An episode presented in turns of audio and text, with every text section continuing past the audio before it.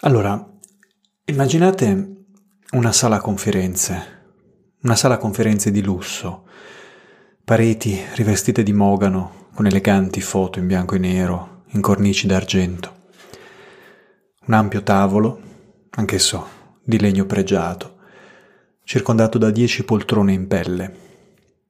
Su tre di queste poltrone siedono tre uomini. Uno di loro è reso irriconoscibile da un effetto elettronico. Dei due che gli siedono di fronte, uno è più compassato, indossa giacca e cravatta. L'altro invece ha la cravatta allentata, la camicia aperta. Parla con aria di chi nella vita ha già visto tutto. E formula, in poche parole, un compendio di scienze politiche. It's no good fighting Uh, non serve a niente combattere una campagna elettorale sui fatti, perché tutto si basa sulle emozioni. I due principali motori dell'essere umano, quando si tratta di assimilare informazioni efficacemente, sono speranze e paure. E molte di queste sono inspiegabili e spesso inconsce. Non sapevi di avere una certa paura finché non hai visto qualcosa che ha suscitato in te questa reazione.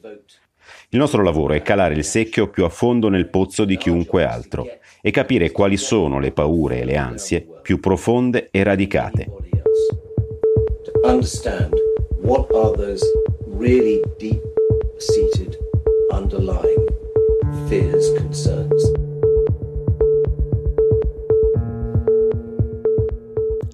A parlare è Mark Turnbull, managing director di un'azienda britannica per l'analisi dei dati che si chiama Cambridge Analytica. Giornalisti della rete televisiva BBC hanno filmato Turnbull e il CEO dell'azienda, Alexander Nix, durante finti incontri con un potenziale cliente. Il servizio richiesto era la manipolazione di un'elezione. E Turnbull spiega molto volentieri come funziona il servizio.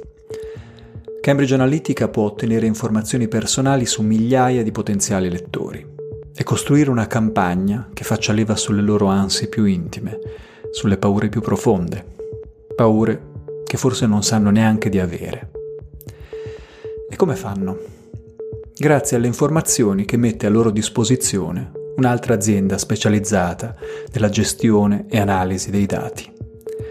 Forse ne avete sentito parlare, anzi, forse state usando i suoi servizi proprio in questo momento. Si chiama Facebook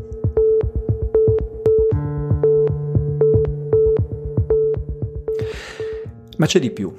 Thermal e X promettono al cliente di poter eliminare avversari politici, magari coinvolgendoli in qualche lurido scandalo sessuale. Dicono di averlo fatto già decine di volte. Dopo un po' i discorsi dei due vertici di Cambridge Analytica non suonano più nemmeno inquietanti, ma più come delle scontate battute di un thriller politico. Alla fine allo spettatore resta il dubbio. Quanto c'è di vero nella cinica, amorale visione del mondo e della società che ispira l'attività di Cambridge Analytica. Beh, a pensarci bene, chi se ne frega? Verità e bugie, come direbbe qualcuno, sono fatti alternativi. Io sono Fabio Gelli e questo è M.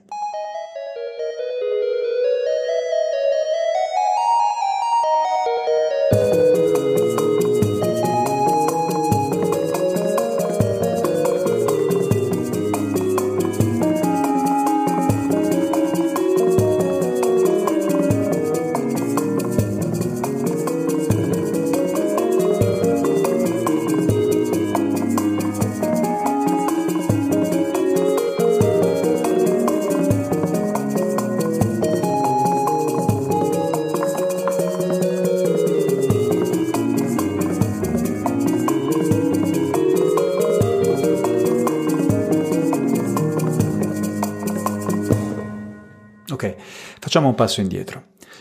Ci sono due uomini di governo. In realtà sarebbero tre, ma il terzo è poco più di un segnaposto. I due sono impegnati in una strenua lotta per l'egemonia, una lotta che divide la popolazione e rischia di spaccare lo Stato. Uno è un po' più anziano, molto rispettato, soprattutto in ambienti militari.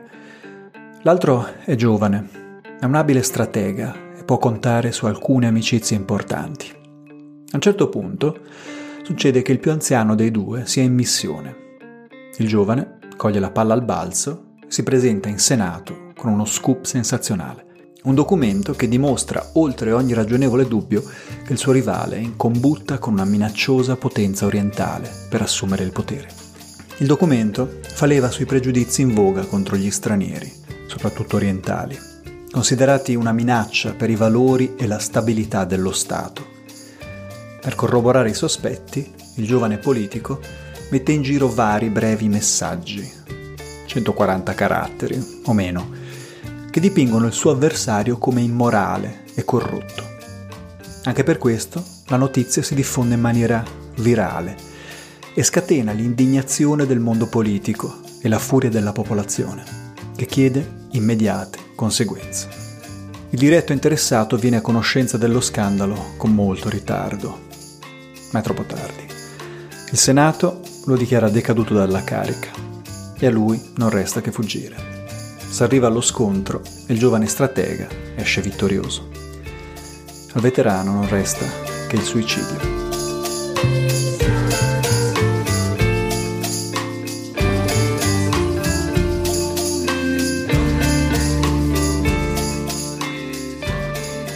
Oggi noi sappiamo che quel documento che ha scatenato la caccia all'uomo era probabilmente un falso, una fake news, pure fatta abbastanza male ma era un falso ben congegnato, capace di provocare reazioni forti, ira, indignazione, e di cambiare la storia del mondo occidentale. Perché quel documento risale a più di duemila anni fa e riguarda un certo Marco Antonio. L'autore? Cesare Ottaviano, che poi, col nome Augusto, sarebbe diventato il primo imperatore di Roma.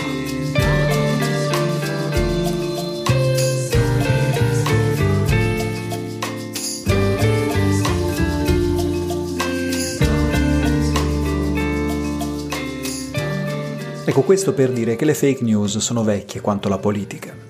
Sin dall'antichità raccontare fregnacce è un ottimo modo per liberarsi di un avversario o magari di un intero gruppo etnico o religioso. Ricordo per dire che a scuola mi arrabbiai tantissimo per la storia di Alcibiade, giovane, brillante generale ateniese, amico di Socrate, che a un certo punto viene accusato di aver mutilato delle statue del dio Hermes. Tutto falso. Alcibiade viene lo stesso condannato a morte ed è costretto a fuggire. E che dire, che ne so, del povero Nerone, passato alla storia come l'imperatore matto che suona la cetra mentre Roma brucia, una storia che, coincidentalmente, è stata scritta proprio da quelli che l'hanno costretto al suicidio. Per non parlare poi di tutte le campagne denigratorie ai danni di popolazioni, gruppi o minoranze religiose. Che ne so, i cristiani cannibali ai tempi dell'impero romano, i saraceni sodomiti, gli zingari rapitori di bambini, e poi naturalmente la caterva di fregnacce che ha circondato nei millenni quegli ammazza bambini, propagatori di pestilenze, occulti complottari degli ebrei. Nei secoli i sistemi si raffinano, le strategie diventano più complesse e soprattutto ci sono più mezzi per raccontare e far circolare balle, libri, giornali, poi radio, tv. Già durante la Prima Guerra Mondiale, inglesi e tedeschi facevano a gara a chi riusciva a piazzare più stronzate nei giornali. Gli inglesi dicendo che i tedeschi facevano il sapone con le persone, i tedeschi invece invocando complotti giudaico-bolscevichi.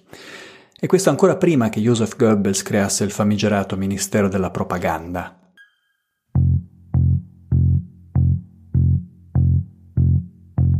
Però a quanto pare sono i russi ad avere promosso le fake news a una vera forma d'arte. Questo molto prima di internet, delle campagne virali, degli hacker. All'inizio degli anni venti del XX secolo, il GUP, il servizio segreto che sarebbe poi diventato il KGB, inaugura l'Ufficio per la disinformazione. Questo ufficio produce una svolta decisiva nella storia dei servizi segreti.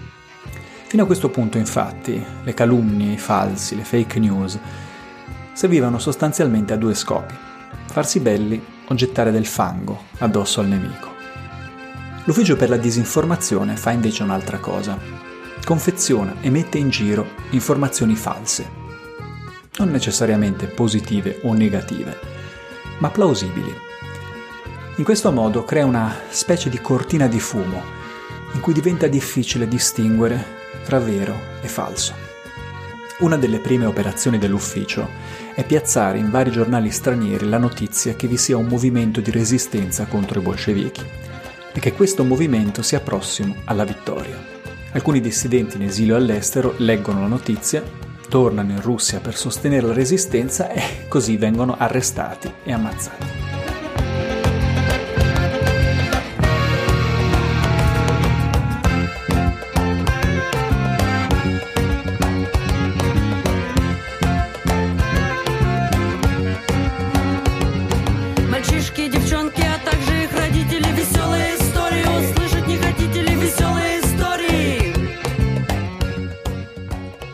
Ma è durante la guerra fredda che la disinformazione diventa un fattore strategico fondamentale.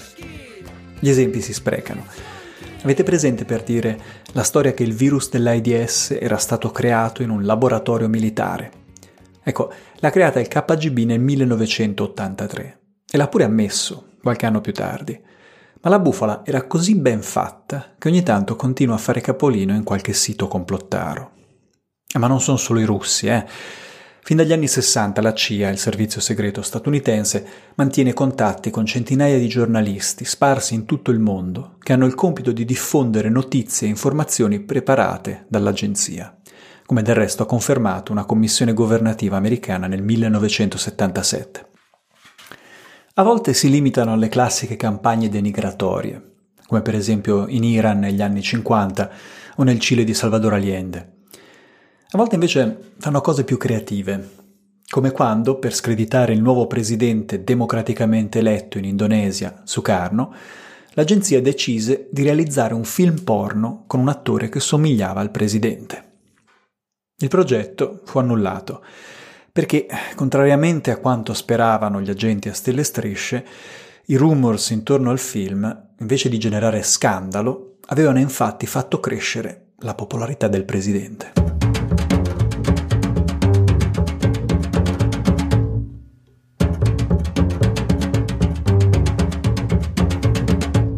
Insomma, tutto questo per dire che la storia, in tutti i suoi risvolti politici, sociali, umani, è piena di bugie. Bugie con le gambe lunghe, lunghissime. Ecco però, forse il punto di svolta più importante per capire come siamo arrivati a oggi, a Cambridge Analytica, agli hacker, alle campagne di disinformazione online, è l'agosto del 2008. Mentre le redazioni di giornali e tv sonnecchiavano un po' nella calura agostana, arriva una notizia che piombò come una bomba tra statistiche sulla temperatura e foto di VIP in vacanza. La Russia ha invaso la Georgia. Come, perché, per colpa di chi? Sono tutte cose oggetto di dibattito. Un po' come nel caso della guerra in Ucraina, è difficile formarsi un'opinione. Per farla breve, il governo georgiano dice che le milizie separatiste in Ossetia e Apasia avevano compiuto una serie di raid provocatori e aveva mandato l'esercito. I separatisti a loro volta accusano l'esercito georgiano di aver effettuato dei veri e propri pogrom nei villaggi russi e chiamano in soccorso Mosca. Insomma, com'è e come non è, la guerra dura appena pochi giorni, ma i suoi effetti sono destinati ad avere ripercussioni molto più durature perché la guerra russo-georgiana è la prima guerra combattuta su un nuovo campo di battaglia, Internet. Per prima cosa è la prima volta che ci sono degli hacker in azione mentre si combatte e si sfidano sostanzialmente a mettere fuori uso i siti della parte avversa. E poi c'è un altro aspetto importante. Il conflitto diventa infatti un braccio di ferro mediatico Entrambe le parti iniziano una campagna internazionale per far vedere al mondo quanto cattivo è il nemico. Ma mentre la propaganda filorussa funziona di fatto solo in Russia, i georgiani riescono a tirare dalla loro parte quasi tutti i media internazionali. A questo punto i russi riconoscono di avere un problema, un problema di immagine. e cominciano a pensare a una soluzione.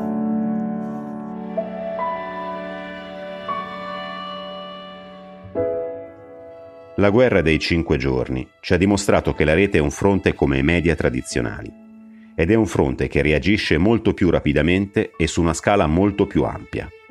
L'agosto 2008 è l'inizio dell'era dei conflitti virtuali è il momento in cui ci siamo resi conto che bisogna combattere anche sul fronte dell'informazione.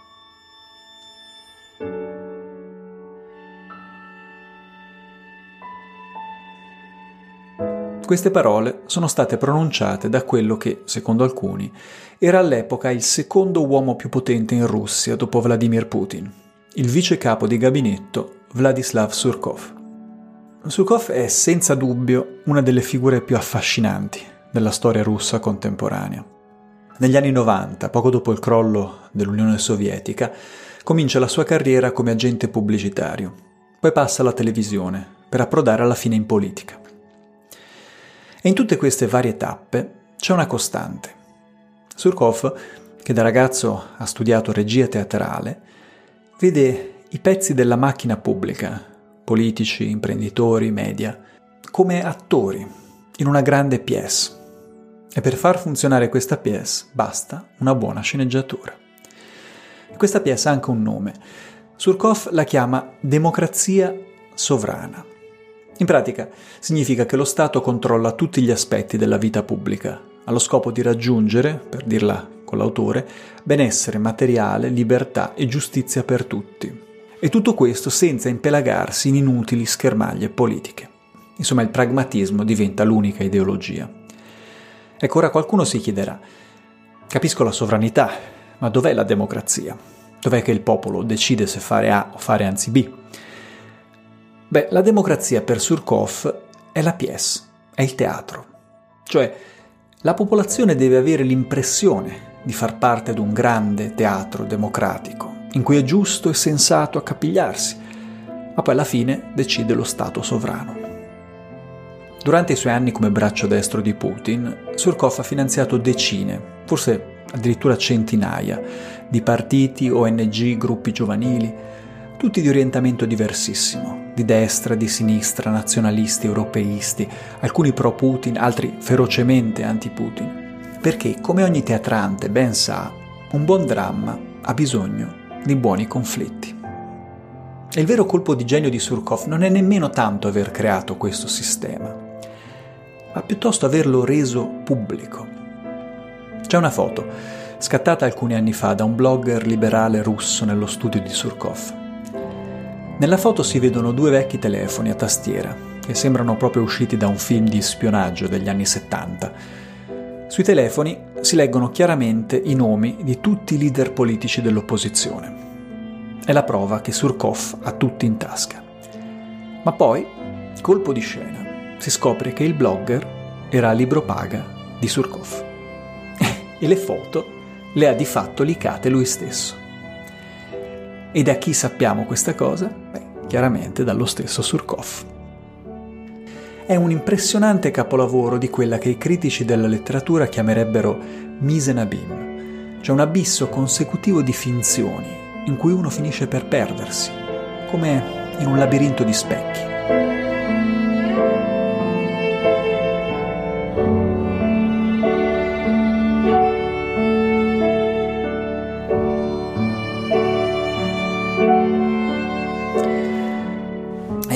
Giusto perché non si dica che ce l'ho solo coi russi. La guerra dell'informazione, o meglio, della disinformazione, occupa in questi anni anche i servizi statunitensi. In un manuale della Scuola Ufficiali dell'Esercito americano del 2006 si legge, per esempio, la guerra di informazioni intende influenzare il comportamento degli obiettivi. Gli obiettivi, si capisce, siamo noi, cioè le persone. Siano essi amministratori o pubblico generale, in questo non si differenzia da altre forme di esercizio del potere, siano esse diplomatiche, militari o economiche.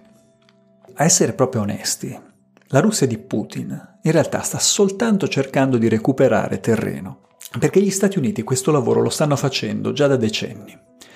Uno degli strumenti di propaganda più potenti in mano ai servizi statunitensi negli anni della guerra fredda erano stazioni radio internazionali come Radio Free Europe, Radio Free Asia, Voice of America, che trasmettevano in territorio sovietico. E aiutati dalle suadenti note di Elvis o dei Beatles, facevano breccia nella rigorosa educazione socialista e contribuivano così al crollo del blocco comunista.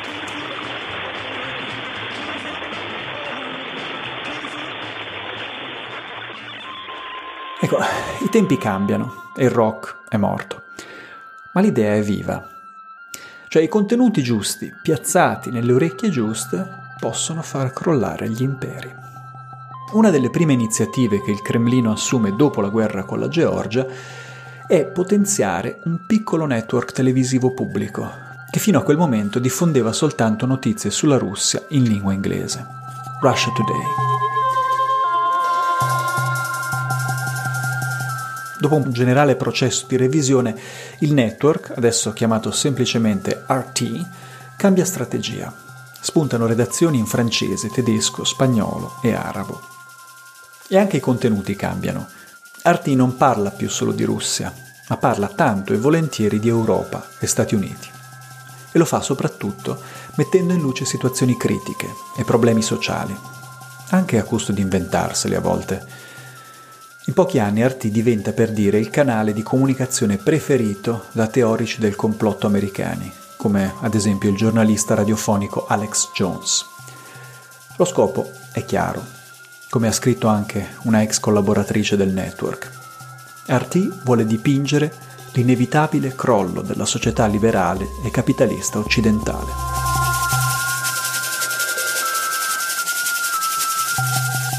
Dietro la trasformazione di RT c'è una giornalista di origini armene che si chiama Margarita Simonian.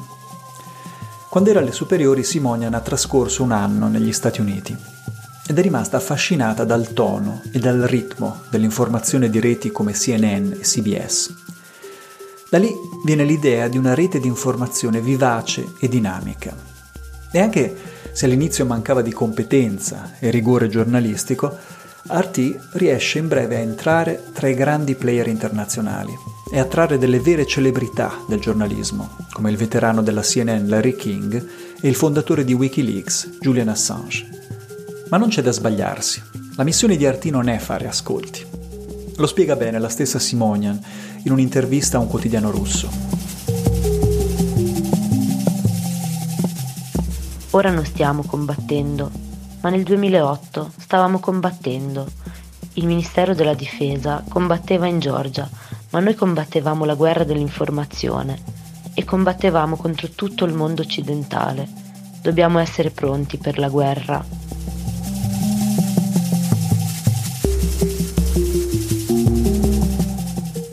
Insomma, RT sta combattendo una guerra e presto riceve anche rinforzi. Dalla fusione dell'agenzia pubblica RIA Novosti con la vecchia Radio Mosca nasce nel 2012 un altro canale che Simonian battezza Sputnik, perché il famoso satellite, dice, è una delle poche cose positive della Russia che si conoscono anche in Occidente. E Sputnik allarga subito i suoi obiettivi, producendo contenuti video e online in 30 lingue, tra cui anche l'italiano. Ora, nessuno sa di preciso quante persone seguono Arti e Sputnik in televisione, ma in realtà importa poco, perché i loro video trovano subito un'altra piattaforma, Internet e i social network. Qui si parla di miliardi di click. E come funziona la strategia del network? Semplice. Sia RT che Sputnik hanno più o meno lo stesso modus operandi. Una parte degli articoli che pubblicano sono, chiamiamoli così, articoli esca, cioè cose leggere, curiose, che vanno dai pezzi di gossip a quelli di costume, capaci di attirare l'attenzione, solleticare l'interesse del lettore. Per poi, però, deviare l'attenzione verso gli altri articoli.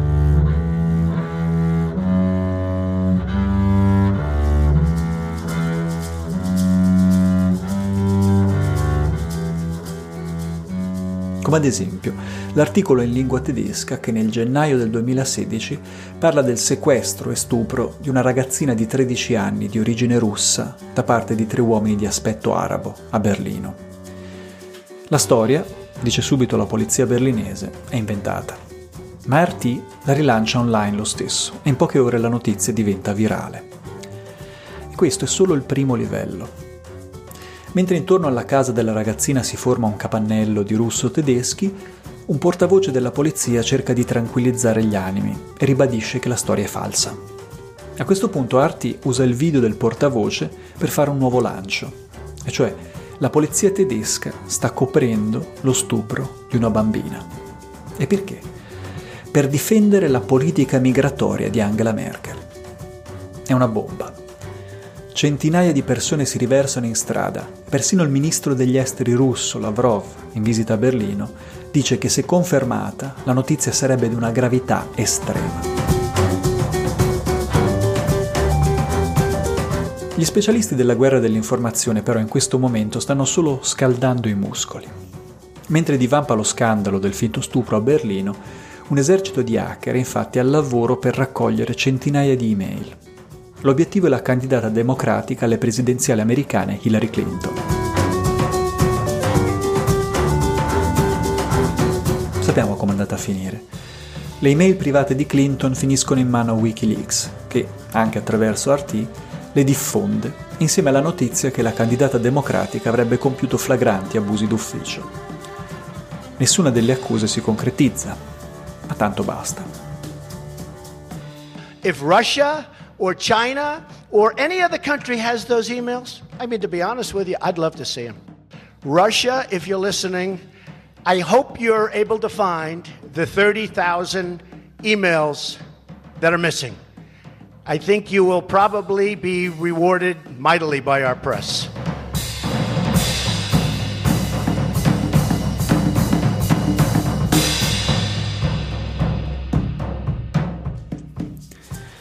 Ecco, questo è l'attuale presidente americano Donald Trump che ancora durante la campagna elettorale del 2016 dice chiaramente se la Russia o la Cina hanno quelle email, sarò onesto, io le voglio vedere. Ecco, c'è una cosa che mi colpisce.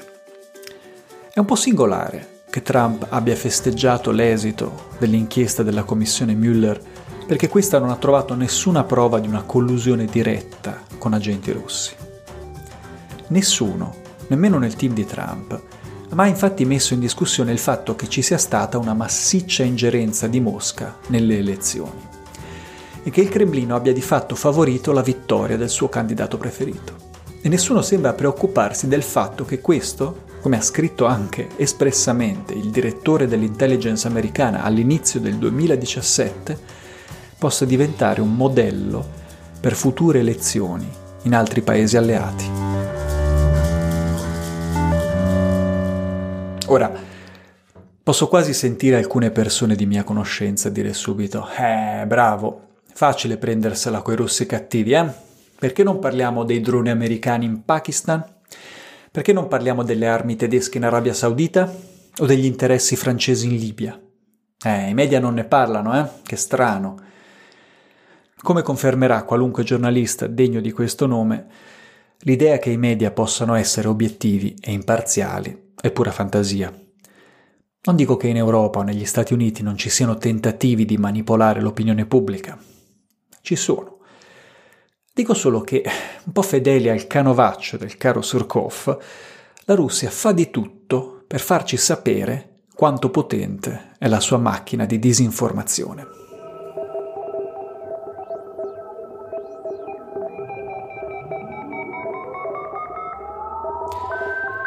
Molti di voi avranno sicuramente sentito parlare dell'Internet Research Agency, o fabbrica dei troll, di Olghino, vicino a San Pietroburgo.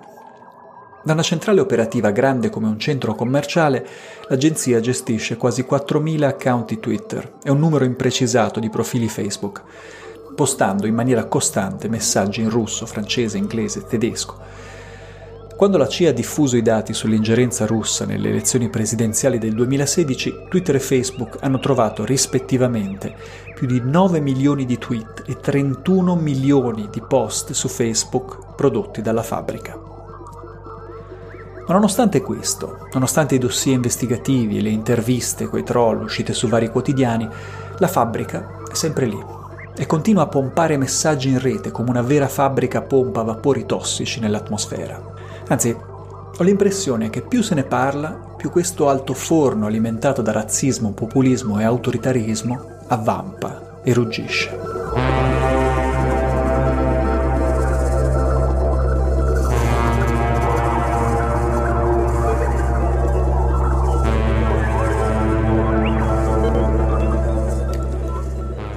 Non si sa quale influenza abbiano i troll di Olghino sulla politica internazionale. Secondo alcuni sono una banda di disperati con un uso rudimentale del traduttore di Google. Secondo i servizi americani sono una seria minaccia per la democrazia.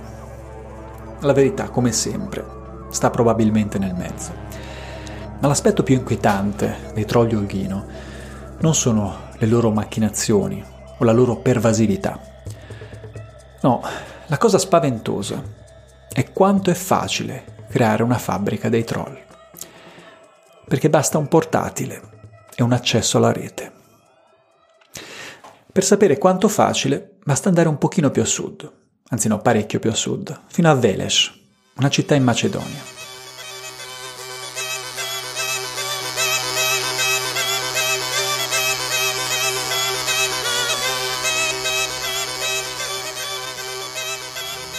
Veles è una cittadina di circa 50.000 anime, collocata tra colline verdeggianti. Intorno alla città ci sono i resti della zona industriale, abbandonata dopo il crollo della Jugoslavia. Più della metà della popolazione è disoccupata. A un certo punto, alcuni anni fa, in città cominciano a apparire grosse macchine tedesche. E chi le guida? Qualche investitore straniero? Un capo mafia? Che ne so? No, le guidano ragazzetti poco più che maggiorenni, che hanno appena scoperto una vera miniera d'oro. Una miniera chiamata fake news.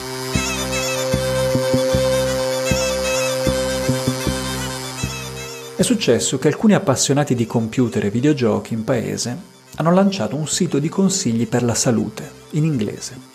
Consigli assolutamente inventati, tipo, che so, impacchi di avocado per curare le verruche ma il sito va alla grande. E da lì alla politica internazionale e il passo è breve. Siamo nel 2016 e le elezioni presidenziali in America tengono banco sui social. I ragazzi di Veles lanciano diversi siti, all'apparenza giornalistici, con nomi tipo politichall.com oppure usapolitics.com e iniziano a fabbricare notizie che poi postano su falsi profili social.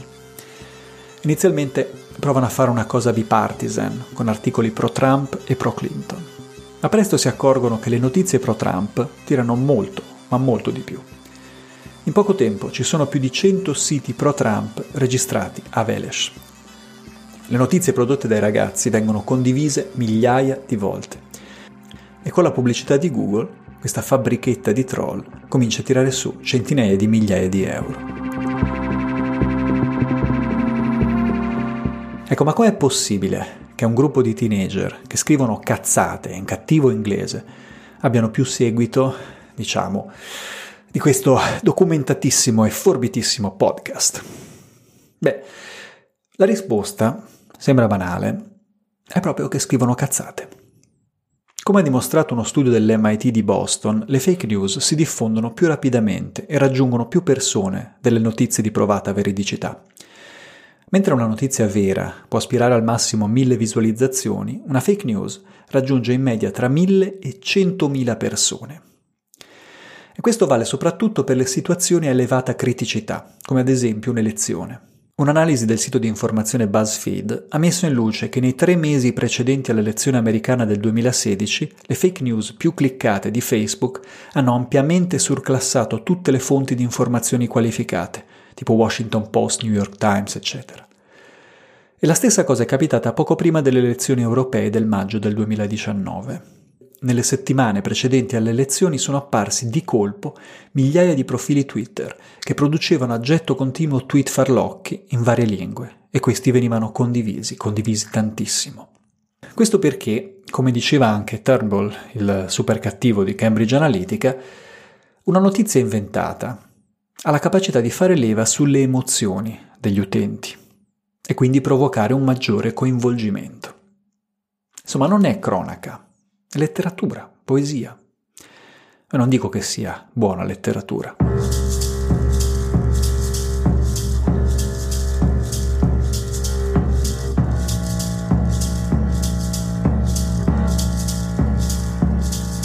Immigrati del centro profughi di San Bernardo sul Brenta in rivolta perché la struttura è vicino a un canile, animale da loro considerato impuro. Grazie Boldrini. Immigrati senza diritti ricevono una pensione di 550 euro al mese e non hanno mai versato un soldo in Italia. Mentre i pensionati italiani che hanno lavorato per una vita se la sognano una pensione del genere. 16 donne tedesche che hanno accettato di comparire sui giornali in questi giorni in Germania sono state aggredite e stuprate da immigrati. È questo quello che il PD ha creato in tutta Europa.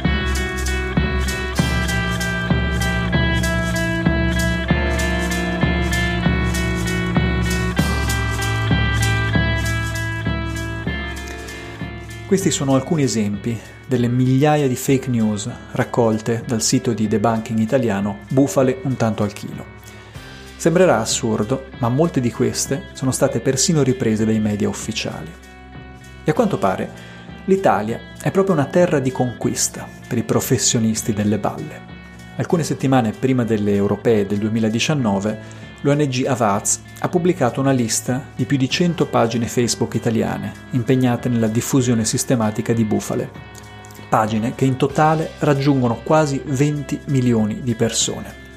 Pagine come Vogliamo il Movimento 5 Stelle al governo, Lega Salvini sul Mona, Lega Salvini Premier Santa Teresa di Riva, insomma, nome dice tutto, e sono tutte pagine con centinaia di migliaia di interazioni.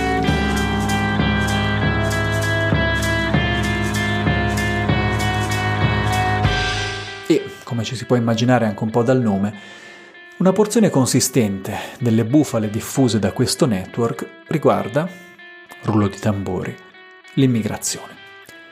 Il motivo, l'abbiamo detto e ripetuto, è che ci sono pochi altri temi che polarizzano e provocano reazioni emotive così forti come gli immigrati, specialmente quando questi vengono presentati come una minaccia per la sicurezza, come stupratori, assassini, parassiti, appunto come facevano le pagine scoperte da Avaz. Stando a un recente studio dell'Istituto di ricerca Alto Analytics, il tema immigrazione sui social italiani è letteralmente dominato da chi diffonde questo tipo di notizie. Quasi il 70% dei post social sul tema hanno carattere fortemente negativo. Temi centrali sono la presunta invasione, criminalità e terrorismo. E da dove vengono queste notizie? Chi le produce? Una parte di queste notizie, come abbiamo visto, sono fake news, magari in circolazione da diversi anni. Un'altra parte viene dai media tradizionali, ma se si guarda bene tra le fonti, si scopre che rispettivamente al quarantesimo e al cinquantottesimo posto delle fonti più citate in Italia sul tema immigrazione si trovano due network che di norma non dovrebbero entrare nella top 100 dei principali media italiani. Avete indovinato? Sputnik e RT.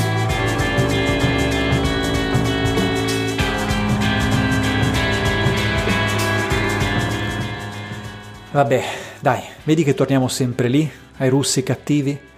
Non ti sembra, dice la mia sempre solerte voce interiore, di fare esattamente quello di cui accusi gli altri? Non stai descrivendo un grande complotto globale gestito da più o meno occulti maestri venerabili? No, e ti dico subito perché, cara voce interiore. Perché nel mio intimo nutro una profonda, radicata convinzione. I complotti, le cabale, le trame occulte sono storie. Storie che ci raccontiamo per tenere viva l'illusione che ci sia qualcuno che ha un piano, una visione, qualcuno che conosce il funzionamento intimo delle cose del mondo. La realtà però è più prosaica e molto, molto più sinistra.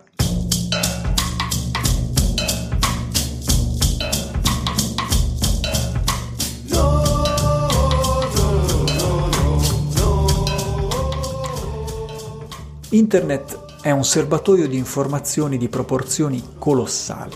Se dovessi stampare in un libro tutti i contenuti presenti in rete, il libro sarebbe alto come dalla Terra alla Luna.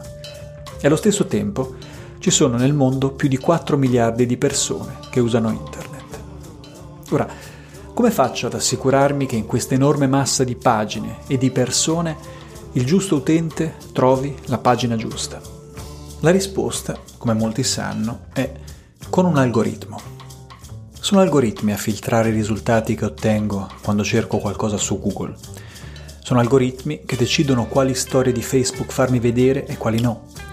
E sono algoritmi che decidono la priorità con cui leggo i messaggi di Twitter. E su cosa si basano queste decisioni? Beh, in soldoni si basano su due fattori, popolarità e preferenze personali. Popolarità vuol dire che se un contenuto viene visionato e condiviso da tante persone, è più probabile che mi capiti davanti. Sembra logico, no? Se una cosa interessa a tanti, è probabile che interessi anche a me. Ma c'è un'altra ragione, la pubblicità. Da che mondo è mondo la pubblicità è tanto più efficace quanta più gente la vede. E anche gestori di inserzioni, come per esempio Google AdSense, si basano su questo principio. Quindi, più interazioni genera un contenuto, più efficace il messaggio pubblicitario ad esso associato. E più soldi entrano in cassa. Semplice, no? E quali sono i contenuti che generano più interazioni? Ce lo dicono i ragazzi di Veles messaggi ad alto impatto emotivo. Non importa se veri o no.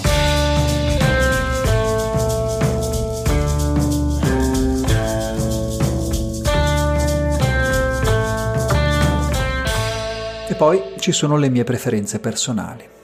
Ogni click, ogni parola che digito in un motore di ricerca, ogni acquisto online, ogni foto che carico sui social network contribuisce alla creazione di un profilo. Se per dire ho cliccato tre volte su articoli di ricette, l'algoritmo mi classifica come amante della cucina e mi suggerirà altri contenuti analoghi.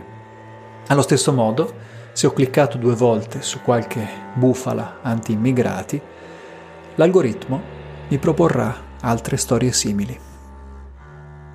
E che ci fanno poi Google e Facebook con questi profili? Li vendono a inserzionisti o ad aziende come Cambridge Analytica, che sono così in grado di elaborare campagne sempre più personalizzate, sempre più efficaci. Micro-targeting lo chiamano, micro-obiettivi. Ognuno di noi ha un micro-obiettivo. Così, per esempio, la mia passione per la cucina mi rende un obiettivo ideale per la pubblicità del nuovo Tritatutto. Il mio interesse per gli immigrati Beh, com'è che diceva Turnbull? You didn't know that was a fear until you saw something that just evoked that reaction.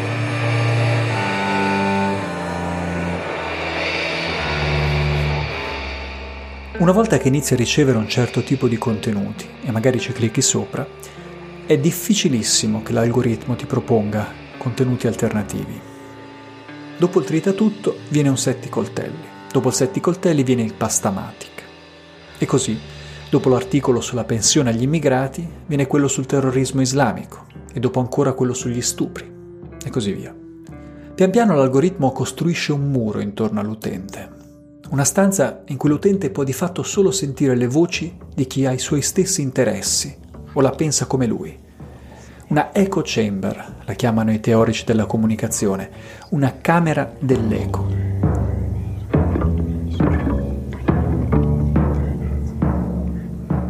In questa camera più fervono le emozioni, la paura, la rabbia, più forte diventa il clamore. E più forte diventa il clamore, più le emozioni vengono amplificate. E cascare dentro a una di queste stanze dell'eco è un attimo. Fate questo esperimento. Andate su YouTube, cercate alieni. Cliccate sul primo video. Guardate nei video correlati. Ecco, a me ci sono voluti esattamente due click per capitare su un video che nega l'olocausto. La ragione? Video controversi, politicamente scorretti e provocatori attraggono più click, quindi hanno un ranking più alto e quindi è più facile che li veda. Una volta che ho cliccato su quel video, beh, l'algoritmo comincia a costruire il muro. E prima che diciate sì vabbè, ma mica sono tutti scemi che se vedono un video poi diventano nazisti. In realtà ho solo citato il caso reale di Doug McGuire, un americano che per anni ha perseguitato insieme a migliaia di altri fanatici i familiari delle vittime del massacro di Sandy Hook. E tutto questo, dice Doug, che ora lavora per un progetto di sensibilizzazione contro le fake news, è cominciato con un click su un video che parlava di alieni.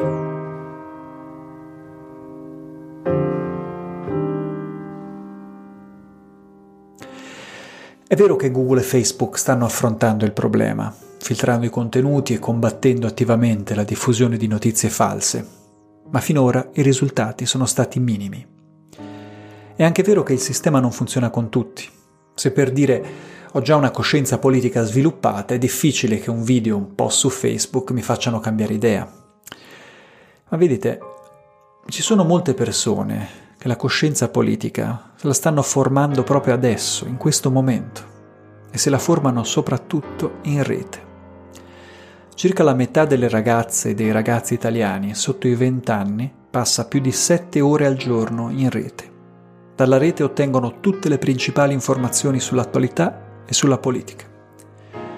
I risultati si vedono.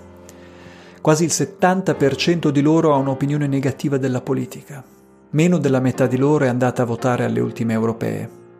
E quando l'ha fatto, quasi la metà ha scelto formazioni radicali, come la Lega e Fratelli d'Italia.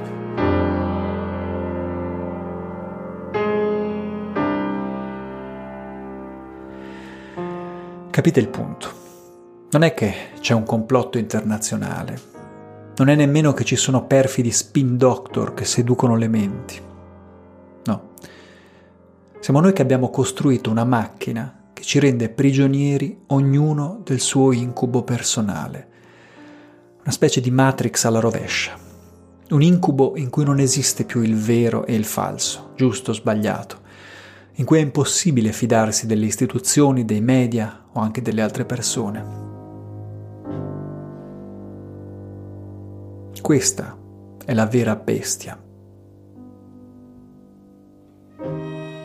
E non parlo dell'ormai leggendario sistema di micro-targeting sviluppato da Luca Morisi, il famoso spin doctor della Lega, che secondo alcuni eminenti giornalisti è alla radice del successo di Matteo Salvini. La bestia di Morisi non è altro che un prontuario di regole per l'uso dei social network, come ce ne sono tanti in rete. Però va detto che ha scelto un bel nome, un nome che fa paura, e che fa paura perché rimanda a un'altra bestia, una bestia con tante facce. Una bestia che in forme diverse popola il nostro immaginario da millenni. Una bestia che disgrega la società e produce paura, divisione e caos.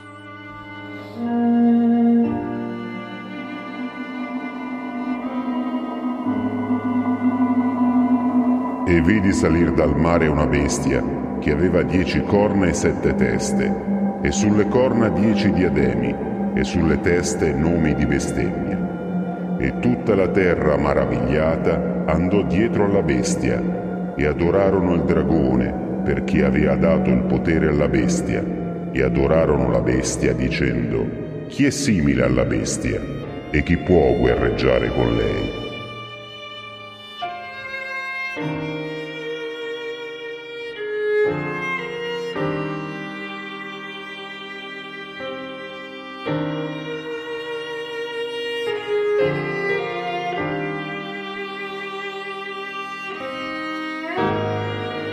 Avete ascoltato M, una produzione Creative Commons, scritto da Fabio Gelli e prodotto da Federico Bogazzi e Fabio Gelli.